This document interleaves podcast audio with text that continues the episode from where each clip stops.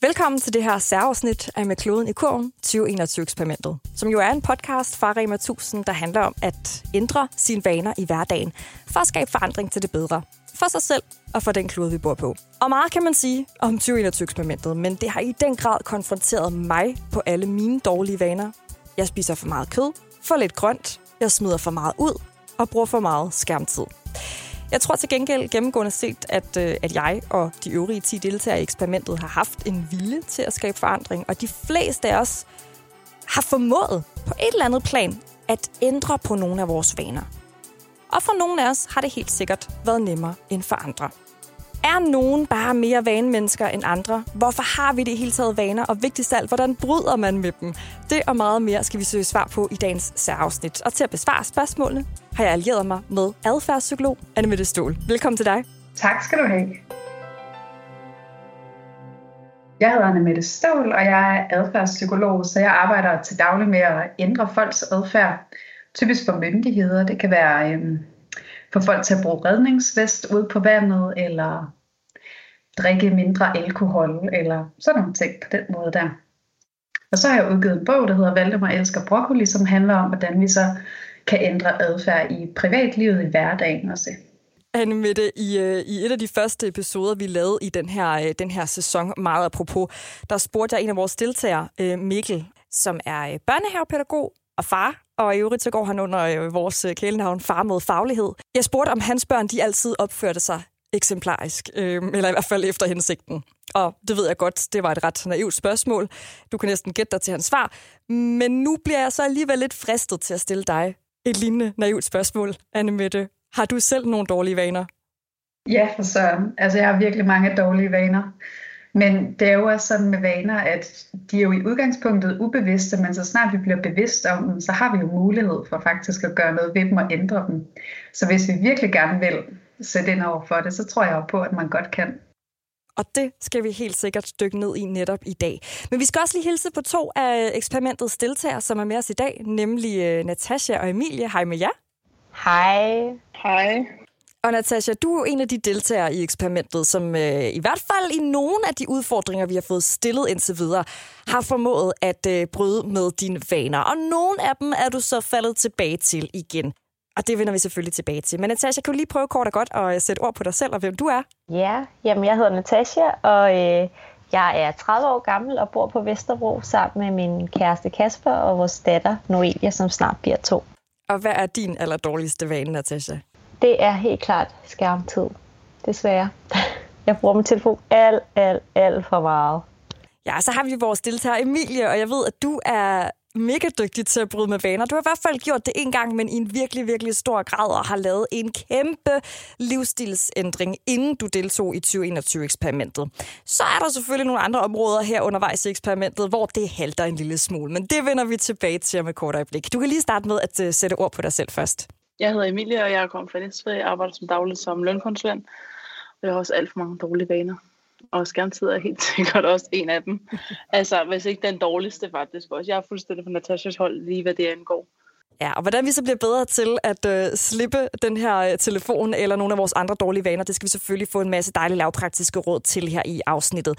Anne Mette, først og fremmest, hvad tænker du, når du hører Natasha og Emilie her, der fortæller om deres dårlige telefonvane? Jeg vil i hvert fald sige, at det er meget genkendeligt og en helt typisk øh, dårlig vane, som folk de fremhæver.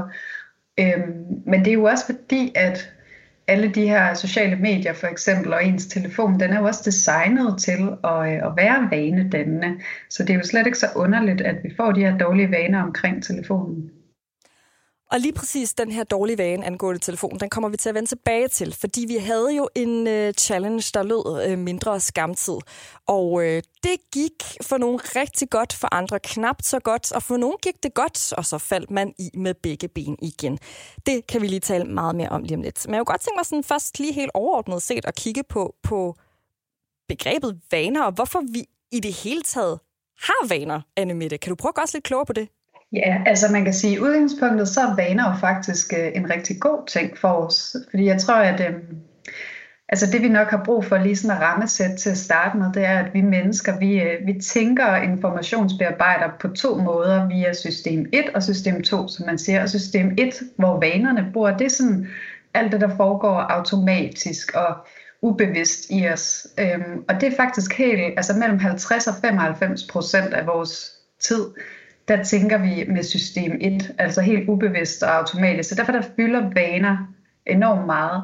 Det resterende tid, det der man kalder system 2, det er så der, hvor vi er mere rationelle og bevidste omkring alle vores beslutninger og står nede i supermarkedet og siger til os selv, ej, jeg skal altså ikke lige have den der chokolade i dag. Altså det er mere en bevidst handling, hvor at alt det der impulskøb, der ryger ned i kurven, det er så det ubevidste system 1.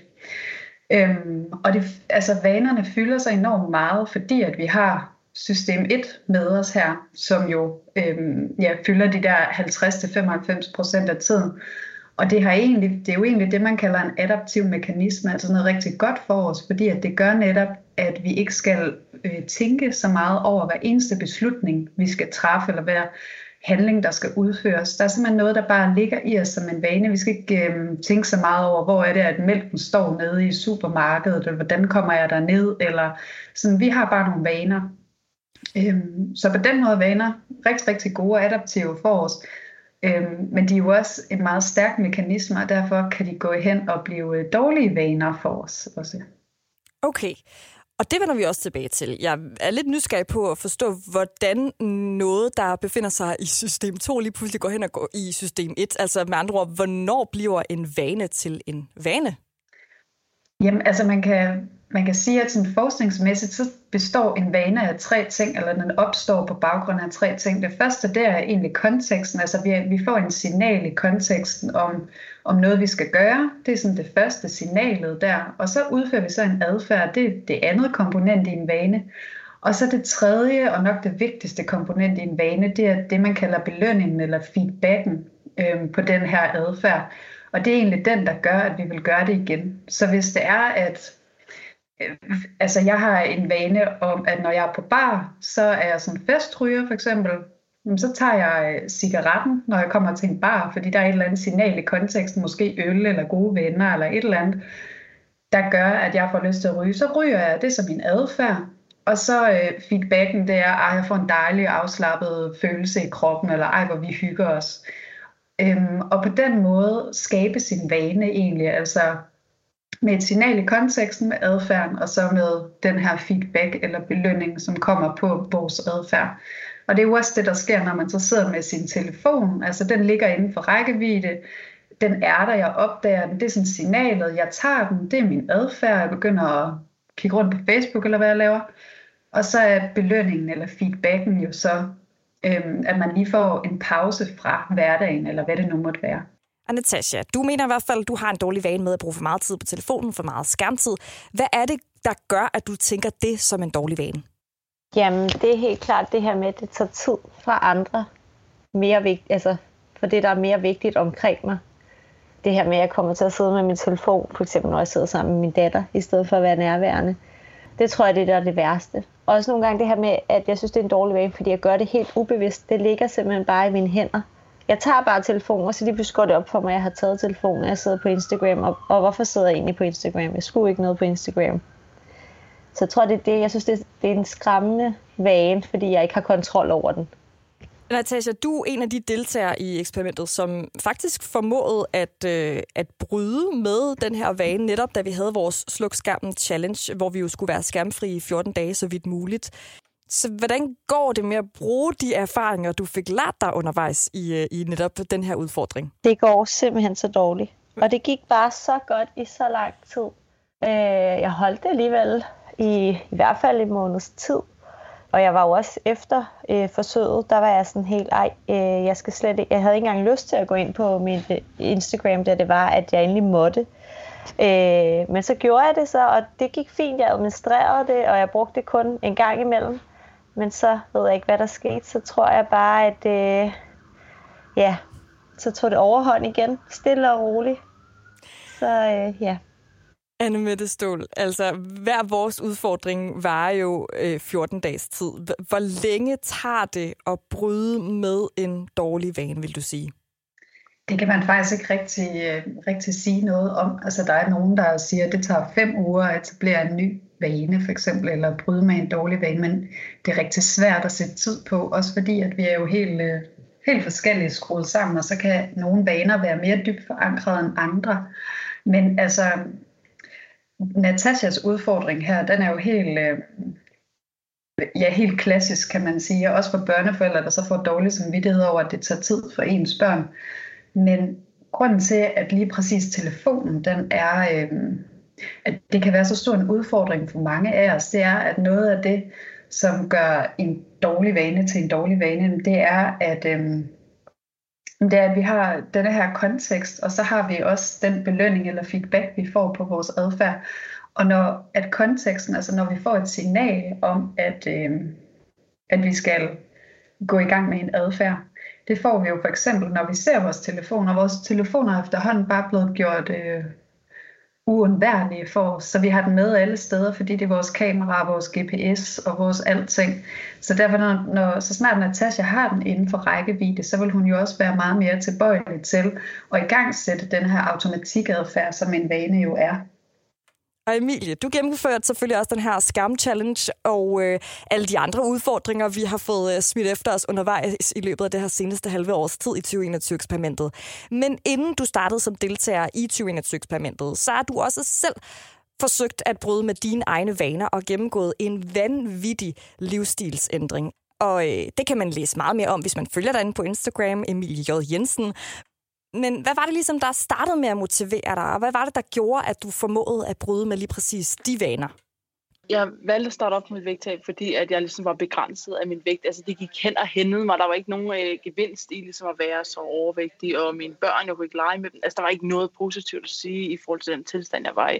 Derfor besluttede jeg mig for, at jeg ligesom skulle gøre noget ved det. Men det er jo en sej kamp med det her med de vaner, for det er jo det, det hele handler om i virkeligheden, at det er at ændre ens øh, vaner i forhold til spisevaner og træning og ens indstilling til tingene. Det har været mega svært, og det er stadig svært nogle gange, for man falder hurtigt tilbage, fordi man, jamen, det er bare en hård kamp, hvis det, det andet er nemmere nogle gange, og det tænker jeg generelt, der er ligesom med telefonen, det, det er bare lidt nemt bare at tage det her, ligesom, det er ligesom nemt bare at spise chokolade, så køber man en stor plade chokolade, så har man jo åbnet, man skal spise den hele jo, altså så for at gemme den over nogle dage eller et eller andet. Altså, Anne Mette, jeg, jeg, jeg tænker sådan en som, som Emilie eksempelvis, der har været så vanvittig sej og stendhaftig, og så tænker jeg også samtidig på, øh, på sådan en som min mor, der eksempelvis har røget cigaretter siden hun var 16 år, så blev hun gravid med min storsøster, og så snoppede hun, stoppede hun i knap 8 år, hvorefter hun lige pludselig faldt i igen. Hvordan kan det være, at man kan have fået opbygget sig nogle gode vaner, og lige pludselig så ryger man bare i med begge ben, der skal så lidt til? Ja, men det er jo nok fordi, at det ligger i os helt ubevidst i det der automatiske system 1, og når det så ligger sådan latent dernede, så skal der bare ikke helt lige så meget til, at man falder i igen. Det ved man jo også med folk, der har haft en, et for stort alkoholforbrug, eller nogen, der har rådet, at, at der vil næsten altid være tilbagefald. Og det er jo fordi, at det ligger meget dybt i os, og, øh, og vi har brug for enormt meget motivation og viljestyrke til at opretholde ja, motivationen for at øh, for at fortsætte med de gode vaner. Og nu siger du motivation og viljestyrke, og øh, der må jeg bare indrømme, at jeg er en af dem, som jeg føler nærmest ikke, at jeg har nogen ryggrad. Altså, jeg, jeg har tabt rigtig mange af de her udfordringer, vi får eksperimentet på forhånd. Jeg giver nærmest op på forhånd. Øhm, så, så jeg tænker, at der er netop er forskel på, hvordan man er som person, og hvor, hvor meget viljestyrke man har. Jeg tænker, der må være nogle mennesker, som bare generelt har nemmere eller sværere ved at bryde med vaner end andre. Ja, altså det kan godt være, at der findes nogen, der har mere viljestyrke end andre, men jeg tror lige så meget, at det handler om, hvor vigtigt det er for en, øh, for eksempel at, øh, at gøre et vægttab, som Emilia lykkedes med, eller stoppe med at ryge. Altså, man kan sige, at det kræver enormt meget selvkontrol og viljestyrke.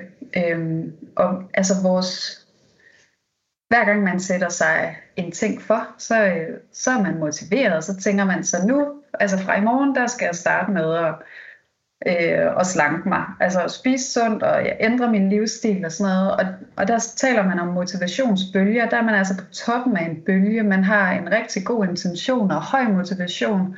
Man har masser af selvkontrol og viljestyrke til at gennemføre det her. Men så kan der gå to dage, og så er man nede i en bølgedal lige pludselig, hvor at man bare ikke har, øh, har motivation. Og viljestyrken og selvkontrollen er der overhovedet ikke. Og det man så kan gøre, hvis man ser på det adfærdspsykologisk eller adfærdsdesignmæssigt, det er, at man kan gå ind og udnytte de her bølgetoppe til at nudge sig selv i en anden retning. Så altså, når man lige er på toppen af en bølge og tænker, at nu er det bare nu, jeg skal tabe mig, så er det der, at man så skal gå i køkkenet og skralde en masse gulerødder og sætte på køl, så man har dem til dagen efter, og der hvor man skal tilmelde sig måltidskasser øh, med vegetarisk lækkert mad og det ene og det andet, så man skal udnytte de her situationer, fordi at der vil altid komme en bølgedal, hvor man vil miste motivationen. Prøv at, at uddybe lidt det der, det der, du brugte her begrebet nudging, øh, at man kan nudge sig selv. Det synes jeg er ret interessant, fordi det er noget, jeg har hørt, at man kan gøre med børn, men hvordan gør man det lige med sig selv? Hvordan nudger du dig selv? Jamen nudging, det er egentlig de her små puff, man kan give sig selv, hvor man går ind og ændrer konteksten omkring ens beslutninger eller adfærd. Så når det er, at jeg har en intention om, at nu vil jeg gerne tabe mig, eller nu vil jeg gerne øh, bruge telefonen mindre, jamen så skal jeg gribe den, den intention i situationen, og så gøre noget ved det. Så, øh, så når jeg kommer hjem, så i stedet for bare helt vanemæssigt at have telefonen med mig, så er jeg opmærksom på, okay, nu vil jeg godt til at ændre den der vane der. Og så kan man nudge sig selv. Øh, altså, det, det, ja, det, det kræver selvfølgelig, at man lige husker det. Men det kan man gøre ved, når man kommer hjem. Øh, så kan man lade telefonen blive ude i jagtlommen i entréen, fordi så ligger den i hvert fald ikke inden for rækkevidde, mens man leger med sine børn. Eller øh, det kan også være, at man har en dum vane med, at lige når man kommer ind, så tænder man for tv'et. Men så kan det være, at fjernbetjeningen, at man slet ikke skal bruge den, men at man egentlig gemmer fjernbetjeningen væk, så at man aktivt vil skulle gå hen og tænde på tv'et for, øh, for at kunne se noget, eller sådan på den måde. Så man udnytter egentlig den gode intention i situationen til så at påvirke sin adfærd i en senere situation. Natasha, du øh, nævnte selv, at altså, du er blevet meget bevidst om, hvor meget dit overskud betyder for din motivation og evnen til ligesom at, at ændre adfærd. Kan du prøve at uddybe det? Ja, altså jeg, øh, jeg er nok øh, typen, der er helt vildt motiveret, når jeg får øh, udfordringen og fuld at gå på mod. Og det var i hvert fald det, jeg så oplevede særligt med, med den her udfordring i forhold til skærmtid, at der var jeg bare så motiveret at have masser af overskud. Så begyndte det ligesom at dale med mit overskud. Der kom en vandskade og et køkken, der skulle renoveres og sådan nogle udefra kommende ting. Og så mistede jeg alt motivation og kom ned i den her, øh, hvad var det du kaldte det, Anne Mette, en... Øh, bølgedal. En bølgedal. Jeg er helt nede i bølgedalen, og jeg er der stadigvæk, og jeg kan ikke komme op af den. Og det er lidt frustrerende. Og det er lidt frustrerende. Det kan være, at du kan hjælpe Natasha lidt på vej. Hvad skal hun ligesom gøre herfra, når man så befinder sig nede i den der bølgedal der? Jamen altså, jeg tror for det første, så er det bare lige vigtigt at anerkende. Nu sagde hun, at der var det en vandskade eller noget, der havde været. Øhm, men det der med, når der er nogle ting, der ligesom påvirker vores øh, overskudsniveau, øhm, så er det helt klassisk, at man godt kan miste øh, ja, motivationen. Og det er fordi, at man skal se vores viljestyrke som sådan en, en vis sum. Og vi har altså kun en vis mængde viljestyrke. Øhm, og den der portion viljestyrke, den bliver mindre og mindre jo senere på dagen det er. Man siger, at man skal se det som et viljestyrkebatteri, som egentlig kun bliver opladet igennem søvn eller mad. Så, øhm, altså, så, så derfor der, den der viljestyrke der, den blev jo også påvirket enormt meget af andre ja, udefra kommende faktorer, som for eksempel en vandskade eller sure børn eller sådan et eller andet. Og det er jo også derfor, hvis vi tager ungerne med ud og handler, midt i ulvetimen, hvor de bare påvirker vores øh, overskudsniveau enormt meget, fordi de er meget konfliktoptrappende, jamen så er det måske også lige der, vi har mere tendens til sådan lige at smide alt det, vi vanemæssigt smider i indkøbskurven, og så bliver det lige nemt pizza og det ene og det andet. Så det var bare lige for det første for at anerkende, at ja, der er, øh, der er virkelig hårdt brug for viljestyrke, men, men den svigter også, også nogle gange, og det er helt naturligt og menneskeligt. Og hvad er det så, man skal gøre, når man befinder sig i, øh, i lige den situation? Jamen altså, så handler det jo om, altså man, man har jo mulighed for at nudge sig selv, hvis det er, at man tænker, okay, jeg vil faktisk virkelig gerne gøre noget ved det her problem øhm, jamen så skal man se på, hvornår opstår problemet, hvad er det for en kontekst, altså fordi det kan også godt være, at, øhm, at man er en af dem, der virkelig bliver trigget af notifikationer på ens telefon, men så kan det være, at man skal slå alle de der notifikationer og bimle bamle lyde og banner og ting og sager fra, så der slet ikke kommer noget, som, øh, som trigger, at vi skulle have lyst til at sætte gang i den her adfærd. Men det er ligesom at undersøge med sig selv, hvad er det, øh, der kunne hjælpe mig. Kunne det være det der med at lade den være ude i entréen, eller kunne det være at slå notifikationer fra, eller ja. Og altså noget af det, som jeg synes, du er rigtig god til, Emilie, øh, det handler både, når du deler om dit, dit vægttab på Instagram, men også generelt under de her udfordringer. Det er det der med at ikke slå sig selv oven i hovedet, hvis der er, man falder lidt i. Altså du er rigtig god til sådan at embrace de der øh, nedture, man nogle gange kan få og opleve, at man ender i den der lille bakkedal. Ja, helt sikkert, helt sikkert. Det er meget vigtigt for mig at sådan blive positiv, eller hvad man skal sige. Sådan, fordi ellers så tror jeg bare, så tror jeg, jeg vil give op og altså generelt med mange altså vaneændringer og sådan noget, men i hvert fald i forhold til mit vægttab rigtig meget. Så jeg bare var sådan, hver en gang jeg faldt i, altså der, jeg kan ikke lige bruge det begreb heller ej, men øh, i godsøjne, når man falder i eller spiser for meget eller et eller andet, men så bagefter bare slår sig selv i hovedet, så, så vil jeg miste motivationen for lang tid siden. Så havde jeg givet op. Så kunne jeg blive tyk igen. Så der er vel også noget, Anne Mette, i forhold til at arbejde med vores adfærd, når vi så når de der øh, nedgående kurve, de her øh, murer, vi støder ind i bakkedalen? Jamen det er der helt klart. Altså der er jo det her med, at man, man kan gøre det sværere for sig selv at udføre den adfærd der. Og det er jo nok egentlig det allervigtigste, fordi at hvis man sidder der, og man har chokolade ude i skuffen, jamen så er det i hvert fald ikke særlig svært lige at gå ud og hente den der plade chokolade, når man er nede i en bølgedal af motivation. Øhm, men hvis nu det er, at man har været forudseende, og ikke har købt chokolade, men i stedet for rosiner eller nødder eller et eller andet andet, jamen så er det jo det, man vil være mere tilbøjelig til at gå ud og, og hente i skuffen, når det er, at man lige har mistet motivationen. Så på den måde, der kan man godt hjælpe sit fremtidsjeg. Og så nu, at man så netop kommer til at møde den her mur og falde i. Altså, Annemette, hvad er dit allerbedste råd til at, at holde ved? Ja, altså mit allerbedste råd, det er jo nok øhm, Altså ikke at, øh, ikke at have tillid til sit fremtidsjeg faktisk, fordi at, øh, at alle vil støde på en mur eller ramme en bølgedal på et eller andet tidspunkt. Det vil vi, fordi at vaner de er så fast forankret og indgroet i os. Øhm, så der, der skal vi ligesom være helt bevidste om, okay, hvad gør jeg så, når der er det her tilbagefald, eller når at jeg ikke lige har motivationen. Og, og der må man ligesom gøre op med sig selv, jamen, hvad er det så, at, at der vil virke for mig der i sådan en situation. Og hvad er den bedste form for motivation, hvis man skal bryde sine vaner? Altså hvis man ser på det psykologisk set, så kan man inddele motivation i to former for motivation. Ekstrinsisk og intrinsisk motivation, hvor ekstrinsisk, det er sådan, det er typisk det, vi bruger over for vores børn, eller det, man bruger i uddannelsessystemet. Det er nogle andre, der forsøger at og motivere også gennem for eksempel belønning, jamen, så kan det være, at man siger til børnene, I får lommepenge, hvis I hjælper til herhjemme med de huslige pligter, eller man får karakterer i skolen, eller sådan på den måde. Det er ekstrinsisk motivation, men det, der virker allerbedst psykologisk set, det er det, man kalder intrinsisk motivation, altså noget, der kommer indenfra. Så hvis du allerede har det sådan på forhånd, når du modtager en eller anden udfordring og tænker, ah, det skulle ikke lige, det kommer jeg nok ikke til at gennemføre, så lyder det ikke særlig, øh, som om at du er særlig intrinsisk motiveret. Men altså, det er jo fordi, at jo større intrinsisk motivation, jamen, jo højere motivation er det jo egentlig for, ja, for at gennemføre det.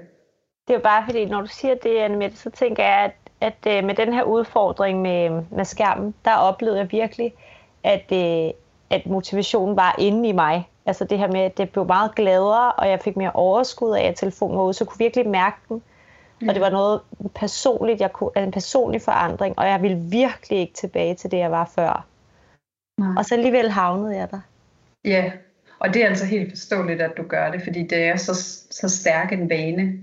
Og det er jo ikke kun din ven, det er jo også fordi, der er ansat sådan nogle typer som mig, adfærdspsykologer, jeg ved ikke hvad, til netop at gøre de der apps vanedannende. Altså telefonen i sig selv, deres design, så det er jo helt forståeligt, og det kommer til at tage lang tid, intrinsisk motivation eller ej.